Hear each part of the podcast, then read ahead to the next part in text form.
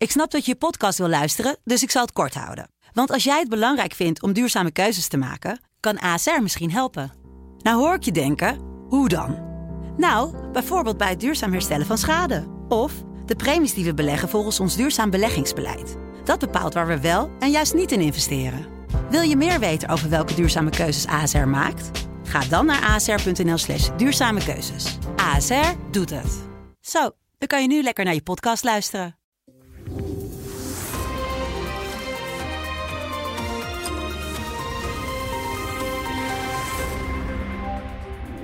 Welkom uit het gesprek met Paul Jansen, de hoofdredacteur van de Telegraaf, waarmee we wekelijks bespreken wat hem bezighoudt in het nieuws.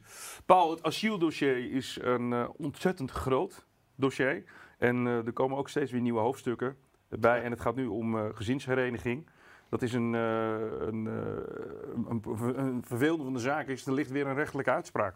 Ja, het kabinet heeft natuurlijk als onderdeel van de asieldeal, hè, dat is dus de verplichting voor gemeenten om uh, asielzoekers op te vangen. Want er is een tekort aan, aan opvangplekken. Uh, en als keerzijde van die politieke deal heeft, uh, heeft het kabinet gezegd: ja, dan gaan we de gezinshereniging beperken. Ja. Zodat er minder mensen onder, onder die vlag naar Nederland komen. En, en dan hoopt het kabinet dat daarmee die doorstroming. Want er zitten heel veel statushouders zitten nog in de asielzoekerscentra. Ja. Omdat er geen woningen zijn.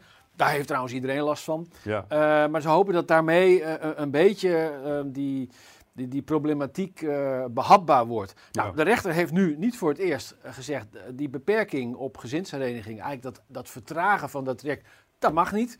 en het kabinet is heel, heel interessant. Je kan, je kan ehm, zeggen, is pragmatisch, zou je het kunnen noemen. Want die staatssecretaris van de Burg zegt gewoon... ja is een uh, uitspraak over een individuele zaak. Ja. De rechter heeft trouwens wel een aantal zaken ook gezegd die wat verder gaan dan individuele zaak. Maar, uh, er ligt desalniettemin jurisprudentie. Zo nou ja, maar, maar, maar, cynisch gezegd kan je ja. ook zeggen, want het is niet de eerste uitspraak nee. van ja, dit beleid is niet meer houdbaar. En het interessante is dat uh, je kan afvragen van hoe wordt die nou in de coalitie? Want ik, je hoort D66 en, en ChristenUnie hoor je eigenlijk niet. Nee. Terwijl uh, je, je kan zeggen van ja, met rechtelijke uh, uitspraken is, is dit beleid niet meer houdbaar. Maar de praktijk laat wel zien dat het werkt vooralsnog. Want de, het aantal mensen wat aanspraak maakt op gezinshereniging is met drie kwart teruggenomen sinds de voorbije zomer. Uh, het kabinet zegt nu, uh, ja, wij wachten wel gewoon af tot er een uitspraak ligt van de hoogste rechter. En ja. die hebben we nog niet. Raad van State. Die ligt er ook nog niet, want het kabinet vraagt daar zelf ook niet om. Ja. En je ziet gewoon hoe ze dat dossier doorduwen en eigenlijk tijd proberen te winnen. Waardoor ondertussen die, die instroom toch van gezinshereniging toch uh, terug, uh, terugloopt. Waarmee die druk op die hele uh, keten in de, in, in de asiel wat, wat, wat afneemt. Ja, maar dan hoor je enerzijds is dus dat pragmatische oplossing is slim en doen alsof het een individuele zaak is. Tegelijkertijd hebben wij gewoon bij het kruisje getekend bij allerlei uh, afspraken in Europa. Ja. Ja. Waardoor, waar de rechter nu ook aan refereert. En we hebben gewoon een scheiding der machten wat dat betreft. Men kan zich altijd beroepen op een rechtelijke uitspraak. Ja. En de, al die uh, verdragen, uh, ga die maar eens terugdraaien. Ja, scheiding der machten is deze dagen, of in deze tijden moet ik zeggen, is een interessante. Want uh, ja, er wordt wel vaker in Den Haag beweerd dat de rechter te veel op de op de, op de stoel van de uitvoerende macht en, en, de wetgevende macht is, is gaan zitten. Maar dat even terzijde. Ja, kijk, de rechter heeft, is heel duidelijk. Die zegt het beleid ten aanzien van gezinshereniging, wat onderdeel is weer van die asieldeal, is in strijd met de Vreemdelingenwet, met de Europese richtlijn ja. en, en met nog verdragen. als je structureel iets wil aanpakken. Want uiteindelijk gaat het erom dat de asielinstroom, het dweilen met de kraan open, is gewoon niet houdbaar. Dat blijft, dat ja. blijft zo. En met deze pragmatische aanpak kan je nu zorgen dat die druk een beetje wordt verlicht. Maar er zitten geloof ik nog ruim 16.000 statushouders in, uh, in asielzoekerscentra. Die, die wachten op een woning. Nou, ik hoef jou niet uit te leggen hoeveel, hoeveel Nederlanders nog wachten op ja. een woning. Dat geeft heel veel spanning. Ook uh, hè, op, de, op de samenleving en, en, en op de op de saamhorigheid. Dus je zal wat moeten doen aan die instroom, wat, wat meer dan deze tijdelijke aanpak. Er moet gewoon structureel iets gebeuren, want de verwachting is wel, we gaan dit jaar uh, uh, gaan we naar de 50.000. 50.000, dat is echt een middelgrote stad, 50.000 asielaanvragen. De verwachting is dat het volgend jaar nog meer gaat worden, ondanks deze, deze maatregel. Dus je, je zal meer structurele oplossingen Ja. eh, moeten vinden in plaats van slimmigheidjes, of hoe je het dan ook eh, wil noemen. Ja, en de VVD als grootste regeringspartij heeft daar natuurlijk in het verkiezingsprogramma zelf een balletje over opgegooid. Ja. Het gaat over een mini-Schengen, over het opschorten van asielinvragen in brede zin. Dat lijkt mij juridisch niet zo houdbaar. Eh, of eh, je kan ook denken aan de aanpassing van de Vreemdelingenwet. Maar goed, daar moet wel weer politieke wil voor zijn. Ja. En het is keer op keer een probleem in deze coalitie dat de partijen, hè, met name VVD aan de ene kant, ChristenUnie en D66 aan de andere kant, gewoon fundamenteel verdeeld zijn over hoe er met dit, dit probleem moet worden omgegaan.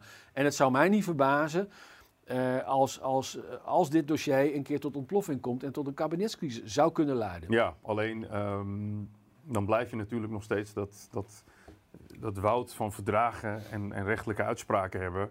Waarbij ook eh, als je valt, dan ben je demissionair.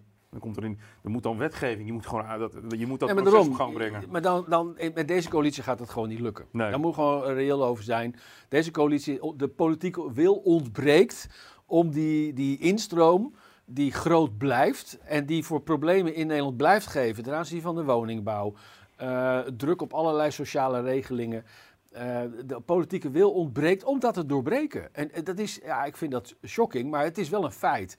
Dus je gaat er in deze coalitie niet, niets aan doen. Je kan daar misschien in een toekomstige coalitie wel wat aan doen. Ja, Ehm, kijk naar Denemarken, maar die, die is natuurlijk een, een, stap verder gegaan. Maar ook de VVD heeft het al over een opt-out gehad. Hè? En er zijn, je kan een verdrag kan je ook opzeggen. ja. Maar, maar dan moet je wel eh, die politieke steun hebben in eigen land. En dat ontbreekt op dit moment. Maar ja, eh, wat je uiteindelijk ziet is, is, ik noem het nog maar even, pragmatisme, struisvogelpolitiek. Maar het, is allemaal geen oplossing. Het, is, het blijft structureel toch dweilen met die kranen open, waar heel veel over te doen is geweest. En ja, het is nu even van we duwen de boel maar voor ons uit en dan zien we wel weer verder. Maar dat is toch geen politiek bedrijf, dat is toch geen beleid maken. Dit is, dit is volstrekt onhoudbaar. En de problemen zullen hierdoor niet afnemen structureel, maar een beetje vooruit worden geschoven. Ja, en uiteindelijk schiet niemand hier wat mee op. Dus politiek is ook lef tonen en een keer doorpakken. We staan op de drempel van 2023. Ja. Eh, jij bent straks even vrij. Ehm, heb jij al in je hoofd een soort verhaal van 2023? Hoe, hoe, hoe zie jij hem als hoofdredacteur? We liggen omvangrijke politieke dossiers.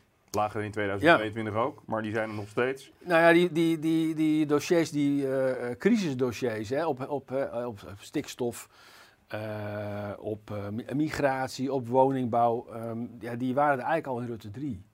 En het is wel pijnlijk om te zien, we zijn nu een aantal jaren verder, we zijn de verkiezing verder. Er is gewoon niks opgelost. Nee. Dus ik, ik, ben, daar, ik ben daar niet optimistisch over.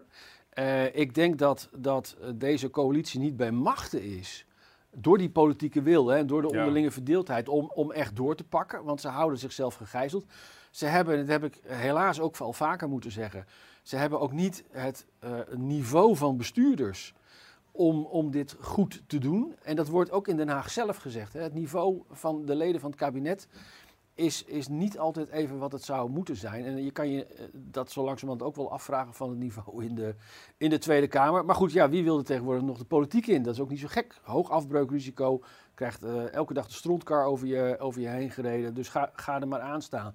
Ik ben in die zin over, over Den Haag in, in deze eh, politieke eh, constellatie ben ik, ben ik niet heel erg optimistisch. Ik denk dat het voortmodderen blijft. Ik hoop alleen dat er internationaal iets gaat veranderen. Dat er, dat er hopelijk een oplossing komt voor die oorlog in Oekraïne die nu al bijna Ja. een jaar voortsleept. En die overal ingrijpt in allerlei Overal. Voedsel, overal ingrijpt. Energie. Die als, een, die als een soort verwurging ook hè, voor, voor, voor West-Europa eh, geldt. En nou ja, er wordt her en der wordt er gesuggereerd dat er vredesonderhandelingen eh, zouden kunnen plaatsvinden. Maar ik, ik, ik denk dat dat een ingewikkeld verhaal wordt. eh, want Poetin, ja, die zit al in het defensief. Die staat eigenlijk met de rug tegen Die, de die muur. kan niks anders meer dan Die, door. die kan niet zoveel meer. Ja. En, en Oekraïne en het Westen zeggen terecht eh, iets anders dan eh, elke Rus uit de laatste meter Oekraïns territorium. Ja, dat is natuurlijk de, de, de inzet die ze, die ze ook moeten hebben. Want anders ga je agressie belonen. Dus ik hoop dat daar iets gaat veranderen. Ja, en voor de rest eh, hebben we als journalisten wel één ding geleerd. Iets laat zich heel, heel slecht voorspellen welke kant het op gaat. Je, je, eh, afgelopen jaren ook de grote gebeurtenissen die hebben plaatsgevonden. Er valt geen touw op te trekken. En dat maakt het ook wel weer zo spannend. Zeker als je in de journalistiek zit. Dus ik ben. eh, ik kijk met enige zorg vooruit, maar ik hoop toch ook dat er, eh, zeker ten aanzien van die verschrikkelijke oorlog, iets goeds gebeurt. Dankjewel.